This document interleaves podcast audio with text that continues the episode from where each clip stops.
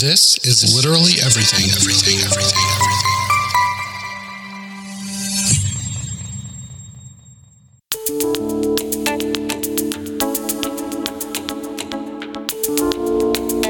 If you're like me, you have a pile of books older than your grandma's mom and taller than the Empire State Building just begging to be read.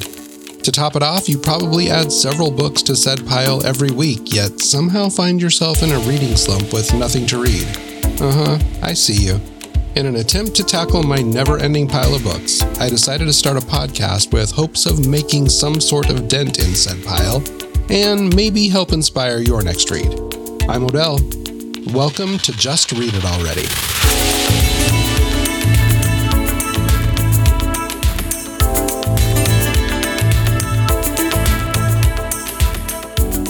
Welcome back, everyone.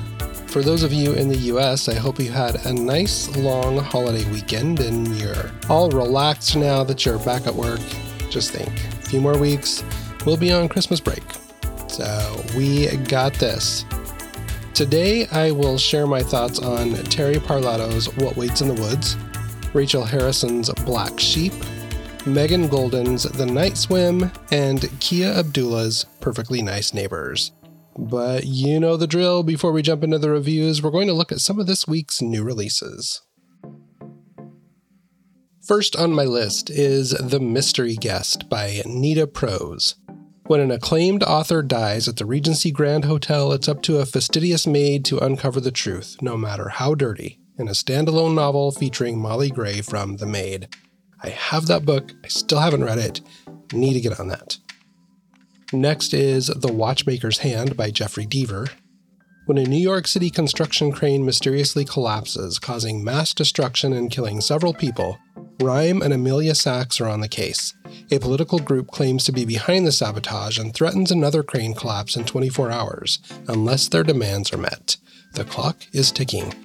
I feel like that would be a great storyline for another season of 24. Hello, Kiefer Sutherland. Next is The Kingdom of Without by Andrea Tang. A wily young thief must use her wits to survive futuristic alternate history Beijing in this Les Miserables inspired young adult cyberpunk. Then we have The Fiction Writer by Jillian Cantor.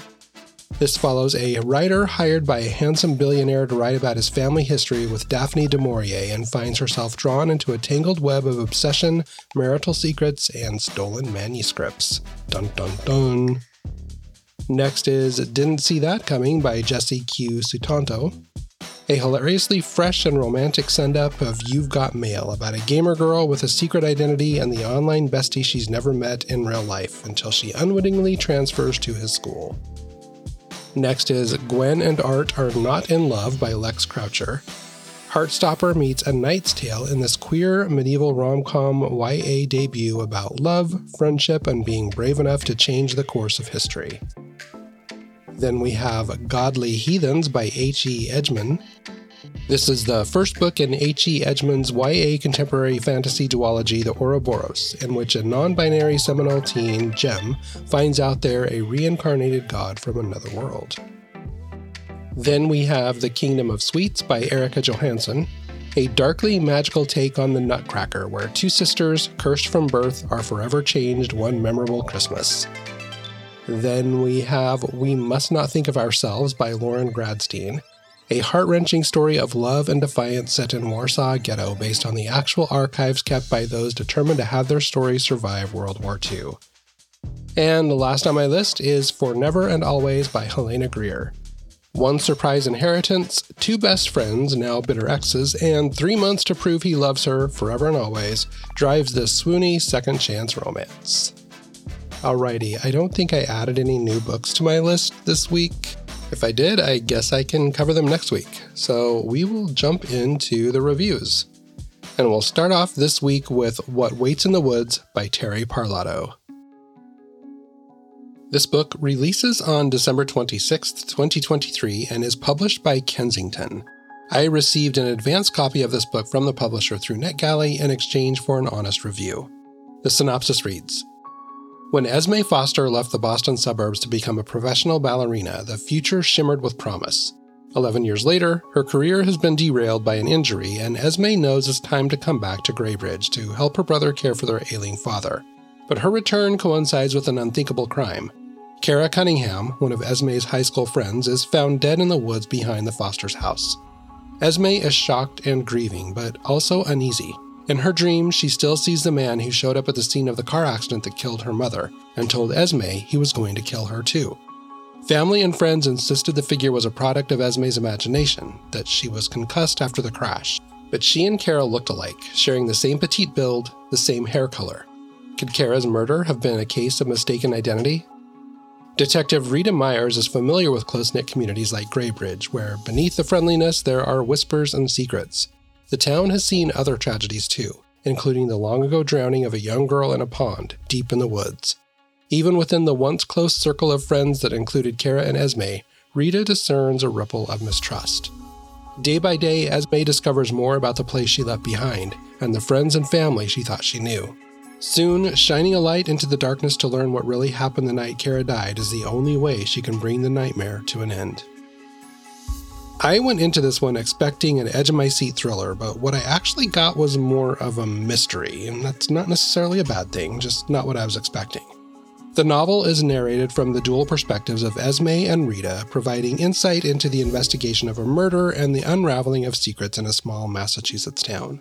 As the synopsis tells us, Esme Foster, a former ballet dancer, is forced to return to her hometown of Graybridge after a career ending injury. Esme's homecoming is marred by the discovery of her high school friend Kara Cunningham's lifeless body in the woods behind Esme's father's house. Literally, the day she returns home, Esme pulls up to her father's house to find the police packing up Kara's body. How's that for a welcome home gift?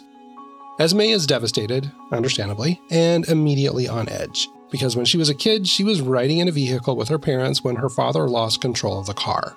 Her mother was killed in the accident, and Esme distinctly remembers a man pulling her from the car as he shouted, I will kill you. The problem is that her father claims there was no man there with them, and the police didn't indicate that anyone else was present at the scene of the accident. With Kara and Esme sharing a striking resemblance, Esme wonders if maybe the man was real, and he's come back all of these years later to fulfill his promise. Was her friend's murder a case of mistaken identity?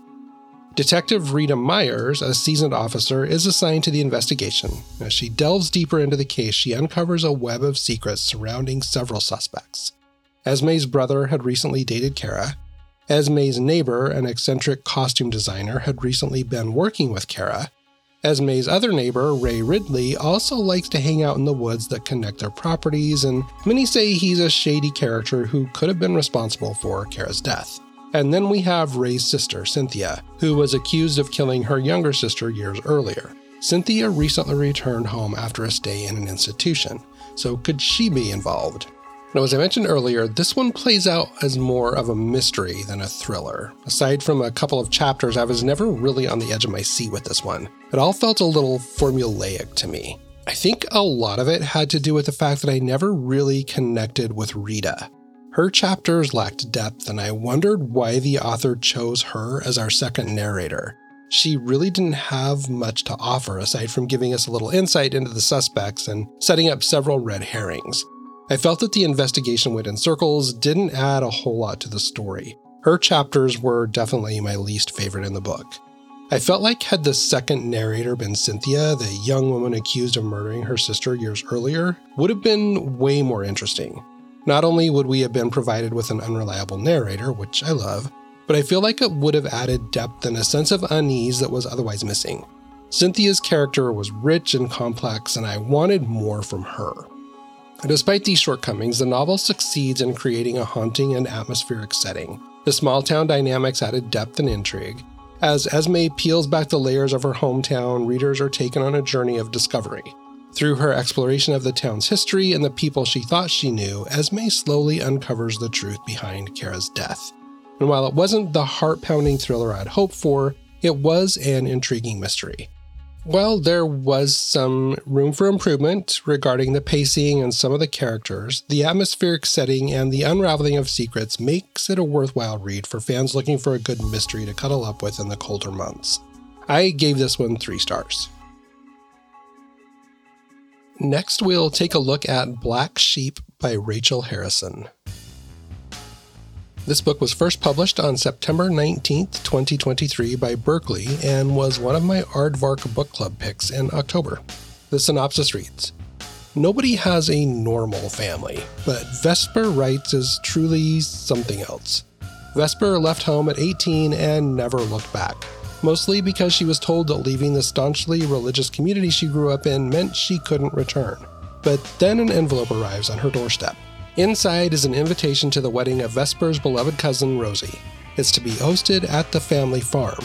Have they made an exception to the rule? It wouldn't be the first time Vesper's been given special treatment.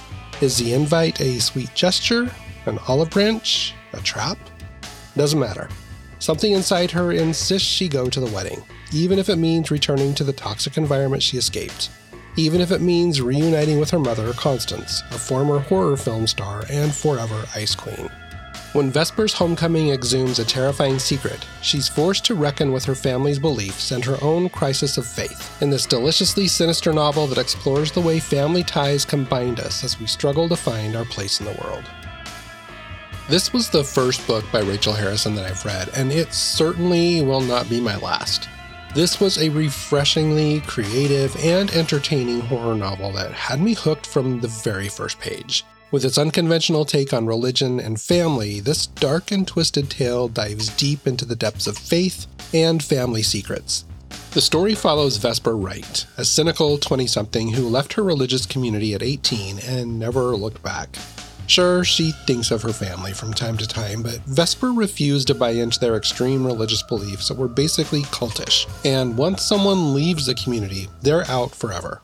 But when she receives an invitation to her cousin's wedding, hosted at the family farm, Vesper's curiosity gets the better of her.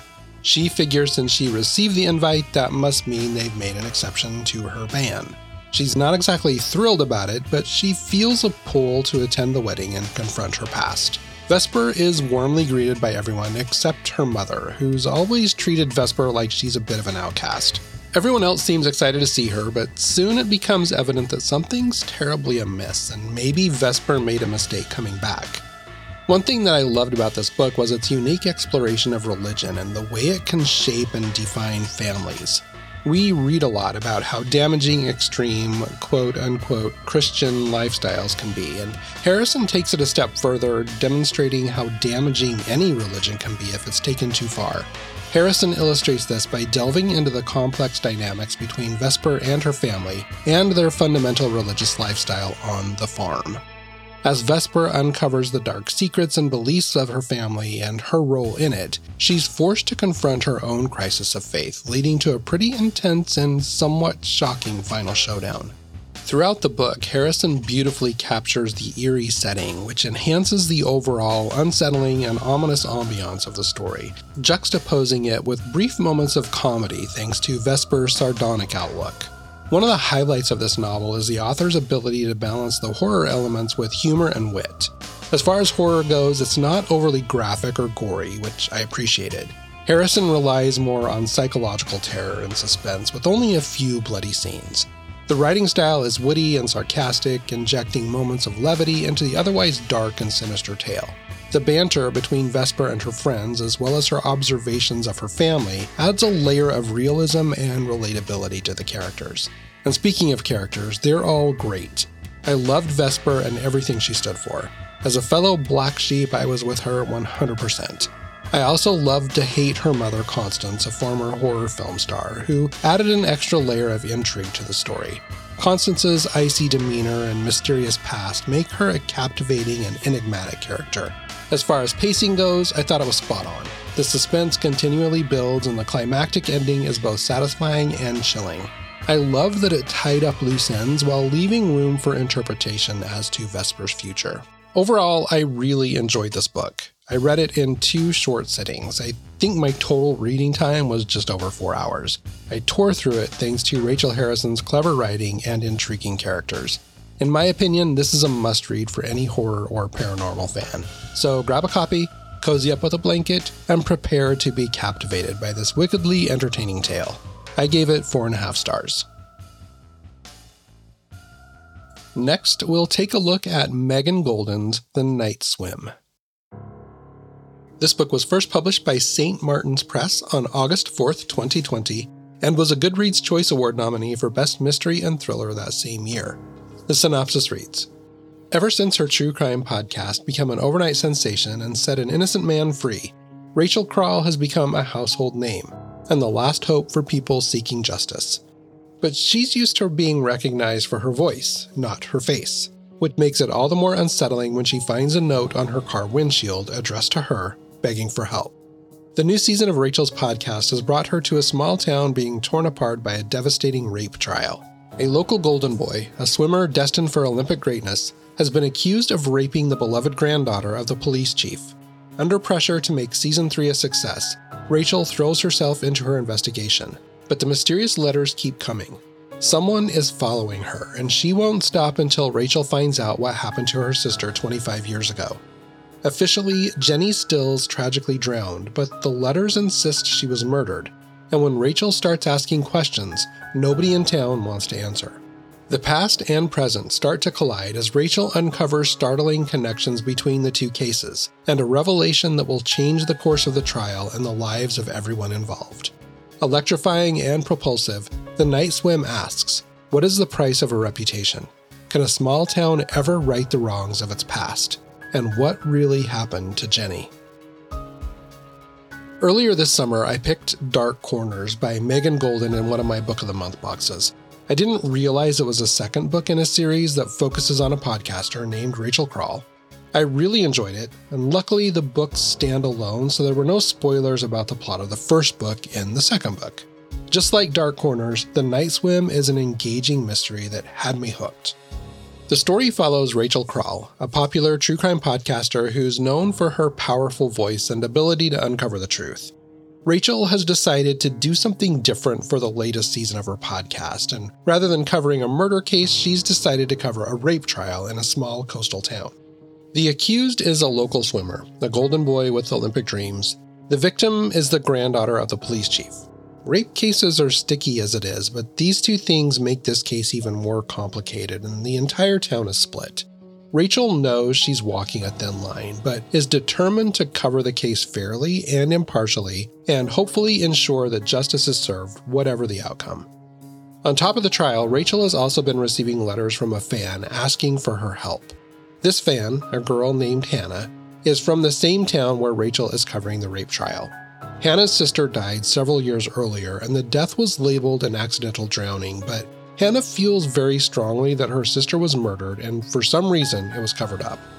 Rachel refuses to be distracted by Hannah at first, but Hannah's letters become more persistent and more persuasive. And when Rachel begins to look into Hannah's sister's death, she realizes there is definitely something suspicious with the case.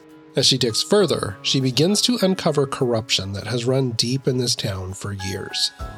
Just like she did with Dark Corners, Goldin manages to skillfully blend multiple storylines that eventually converge without things getting overly complicated.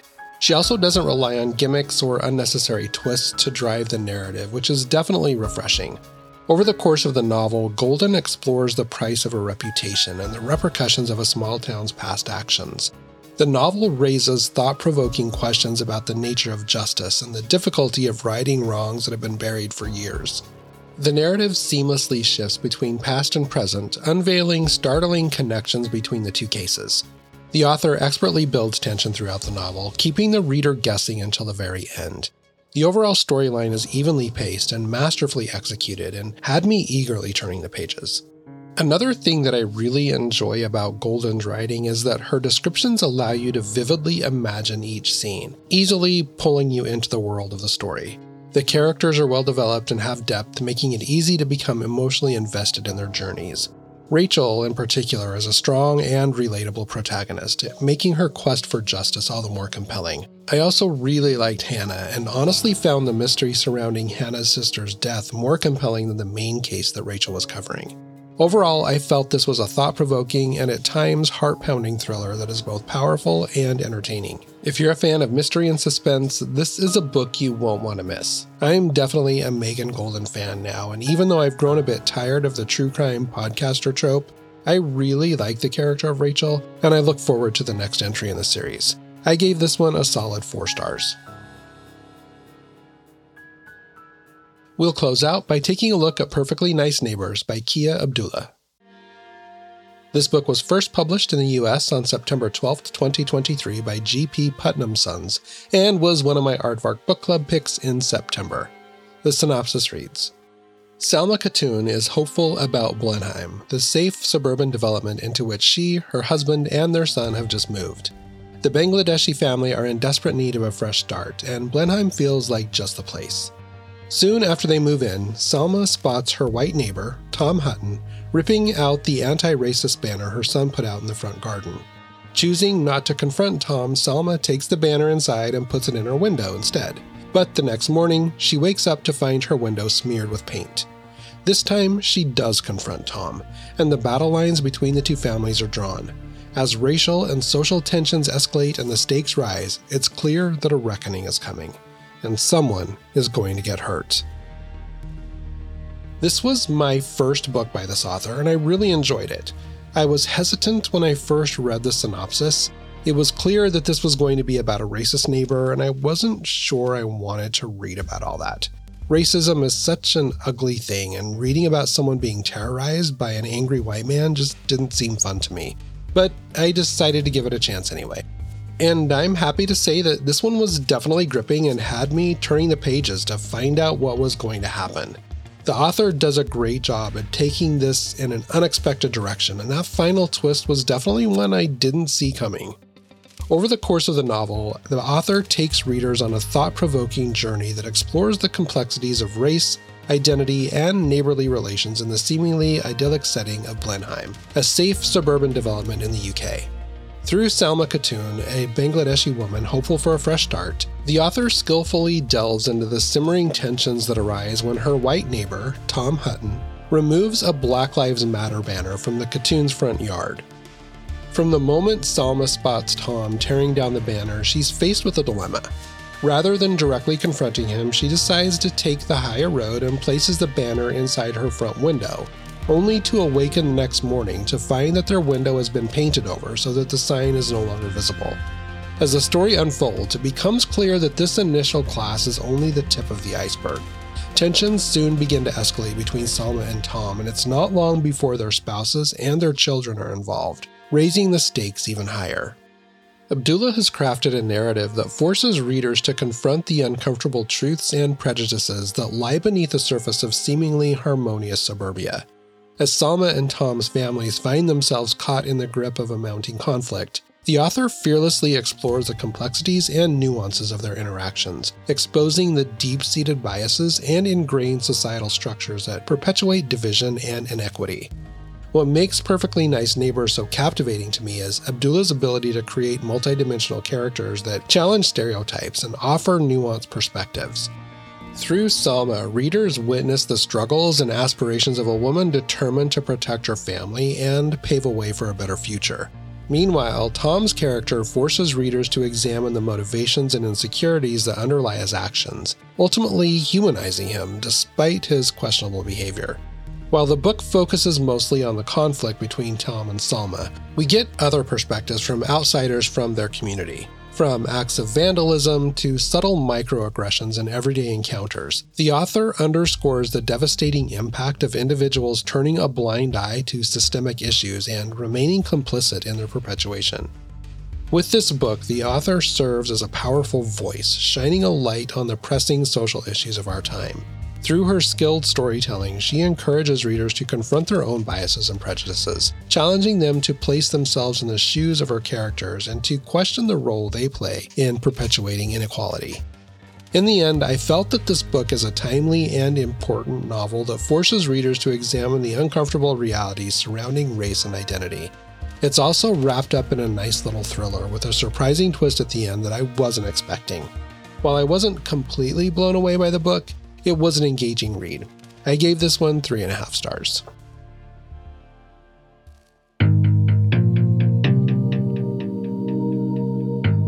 That's all I have for you today. Don't forget to rate and subscribe on whatever podcast app you're listening on, and don't forget to follow me on Instagram for all things bookish. The handle there is at Just Read It Already Pod. You can also find links to all the books that I talked about today on the website at justreaditalready.com. Join me next week when I share my thoughts on Maureen Kilmer's Suburban Hell, Abigail Johnson's Every Time You Go Away, Alex Michaelides' The Silent Patient, and Bryan Washington's Family Meal. Have a great week.